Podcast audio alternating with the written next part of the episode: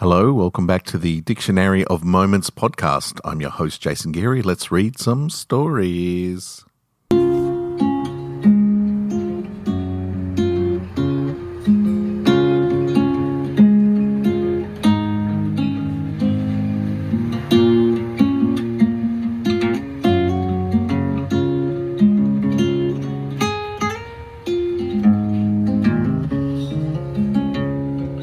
Pretty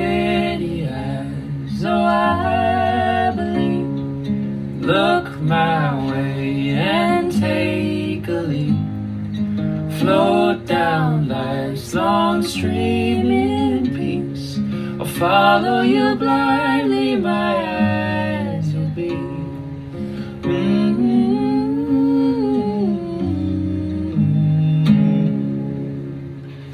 let's get into it this week. Uh, the Dictionary of Moments, of course, is a project that I'm doing wherein I am trying to write an entire dictionary's worth of stories where uh, you not only look up a word in the dictionary and find the meaning, but you find a short story inspired by that word.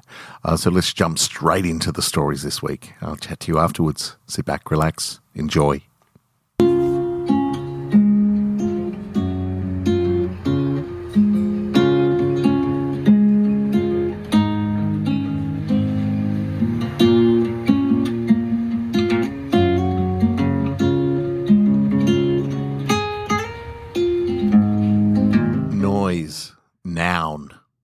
Sound, especially one that is loud or unpleasant or that causes disturbance.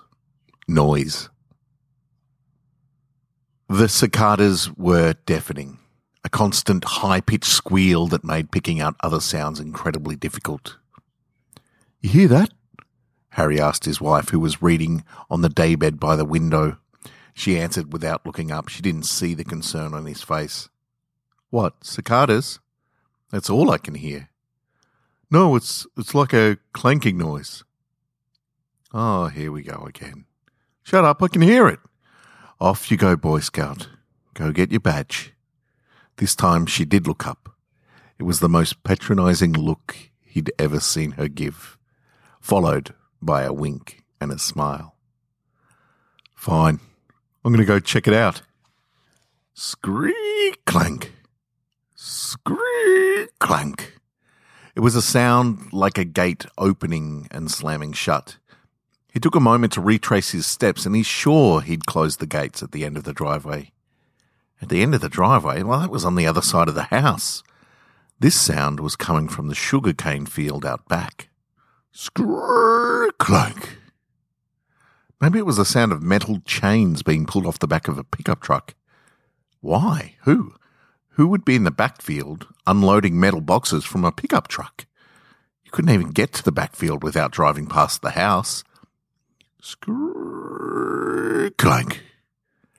Harry pushed on the screen door and slowly walked out onto the back porch. Stairs led down to the yard, and there was a small clearing before the wall of sugar cane. Screek clank. Harry looked closer listening intently and trying with all his might to see into the tall cane with some clarity. Looking in the direction of the sound, he saw a glimpse of silver sweep above the sugar cane. Movement. Someone was there. Without giving it a second thought, Harry walked down the steps out into the yard and yelled, Hello? Anybody there? There was one more screech clank, a little more drawn out than the previous noises, and then silence. The sound stopped. So did he, dead in his tracks. Hello? He offered softly. Nothing. The cicadas provided their monotonous reply, which strangely calmed him. He stood and listened again. Nothing. No scratchy, metallic screek. No deep, muted clank. The wind picked up and rustled the sugar cane all around the farmhouse. Harry smiled and shook his head and spoke to himself aloud. Oh, I'm going bonkers. He raised his voice to yell back into the house. It's nothing. It's just. He turned to walk back to the farmhouse and saw a figure on the porch. A grotesque behemoth of a man wearing a leather butcher's apron. Harry couldn't breathe. In the hands of the man on the porch were knives dripping with blood. Harry looked past the man to the kitchen. He could see blood splatters on the windows. Harry fell to his knees. The man spoke. I told you I would take everything you love, just as you did from me.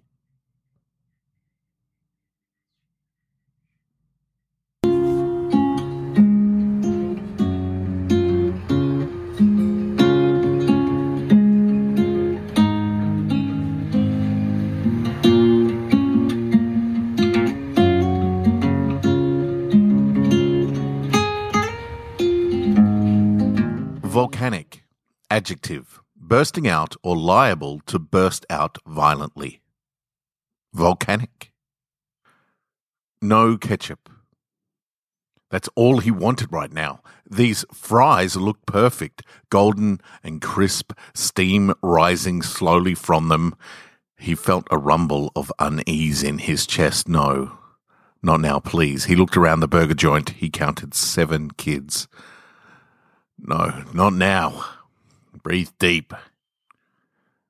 Sir, would you like barbecue or mayonnaise with the fries instead? Sir? Sir? Can you hear me?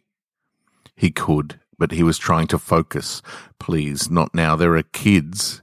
He found himself counting backwards to himself. Barbecue or mayo, sir? Ketchup, please. Sir, we are out of ketchup, sir. Barbecue or mayo? Hello? Sir? Hello? She looked to her manager. Doug? Doug, can you come here a minute? This guy's freaking me out a little. A large man came over and stood next to him, staring down his nose, his arms folded. Doug's voice was as deep as the Mariana Trench. You want something, sir? Ketchup. The girl behind the counter twirled her barrettes. I told him a bunch of times, we're out of ketchup. Sir, said Doug, seemingly dropping another octave, we are out of ketchup. He could feel the bile building in his throat. The girl spoke with a firm, over polite, dismissive tone. Sir, I'm going to put one of each in, okay? Free of charge. Barbecue and mayonnaise, okay? Just take your meal, please, sir. Okay? Oh, shit. That last okay pushed it out of him. I just want some fucking ketchup with my fucking fries. There was 15 seconds of stunned silence in the restaurant. Then a kid started to cry.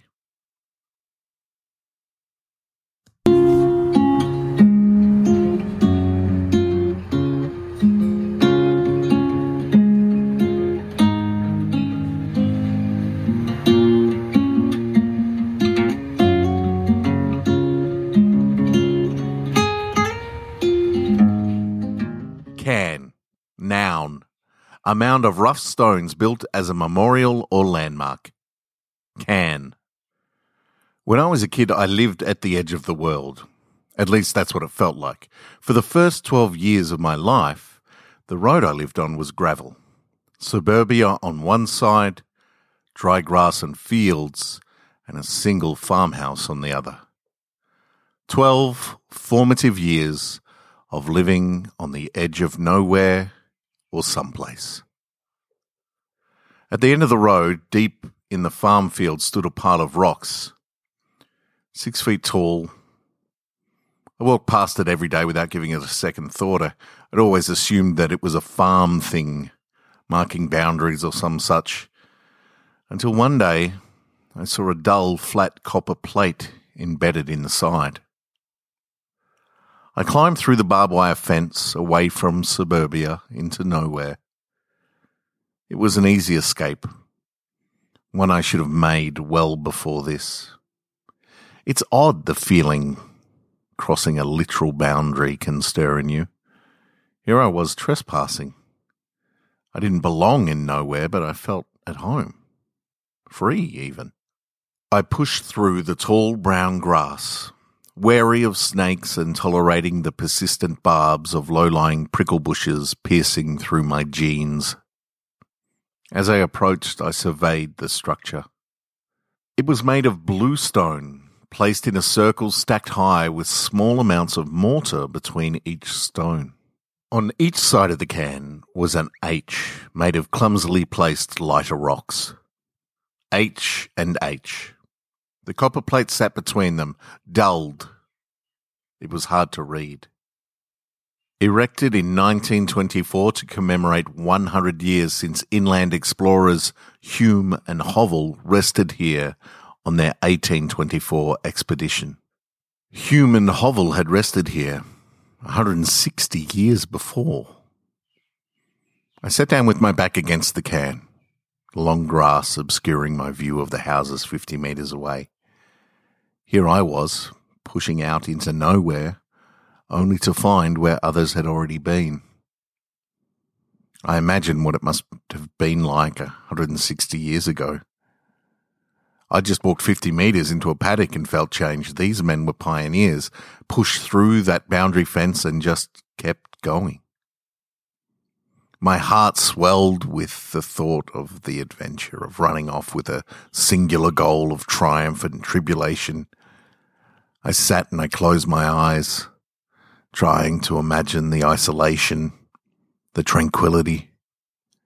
I couldn't.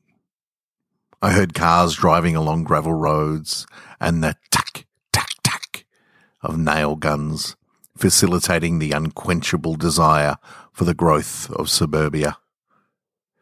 I got up, saw my house, and remembered I had to walk the dogs before Mum got home. I touched the monument and walked back to somewhere I knew I belonged even if I wanted to stay here with the ghosts of adventure. In the years since, the road got paved, suburbia devoured the farmland, and my childlike spirit of adventure was consumed by fear and mortality. Oh, and they moved the monument a block so they could build a McDonald's.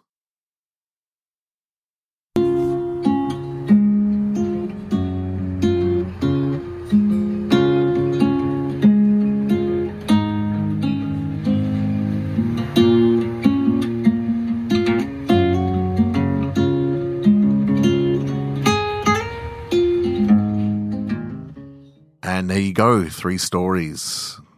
I'm going to be honest with you. Winter has set in here in Melbourne, Victoria, and it was a really hard week to write this week. Uh, I had some other stuff on as well, which uh, limited my time a little bit. But yeah, it was a uh, it was a hard one to write this week. I had some ideas for some stories, but it was just hard to get them out on paper. So I, I hope you enjoyed them. I hope the muse returns to me next week, and winter doesn't uh, squash it any further. Um, thank you so much for listening. Thank you to the Heartstrings Project for their beautiful music, the interludes and theme song. Please check them out on Spotify and on YouTube. They've got some exciting things coming up that I'll tell you about when they launch. Uh, but they are wonderful people with wonderful voices. And thank you for lending me your songs. Uh, do check out the podcast on Instagram. Uh, there is a dictionary of moments. There's covers for each of the stories that I like to put up and draw. Um, and uh, you can, of course, go to dictionaryofmoments.com and read any of the stories that have appeared on the podcast in your own time. Uh, if you enjoy any of the stories, comment on Instagram, comment on the Facebook page, uh, any of those things. It's always nice to hear from people that you are enjoying the stories. Uh, it helps uh, helps me stoke my fire in this cold winter time. Uh, thank you for tuning in. I really, really appreciate it. Uh, please tell a friend. Uh, it's the best way for podcasts like this to grow. I appreciate taking some time. I appreciate you taking some time to listen to me. Thank you so much. Talk to you next week. Good luck out there.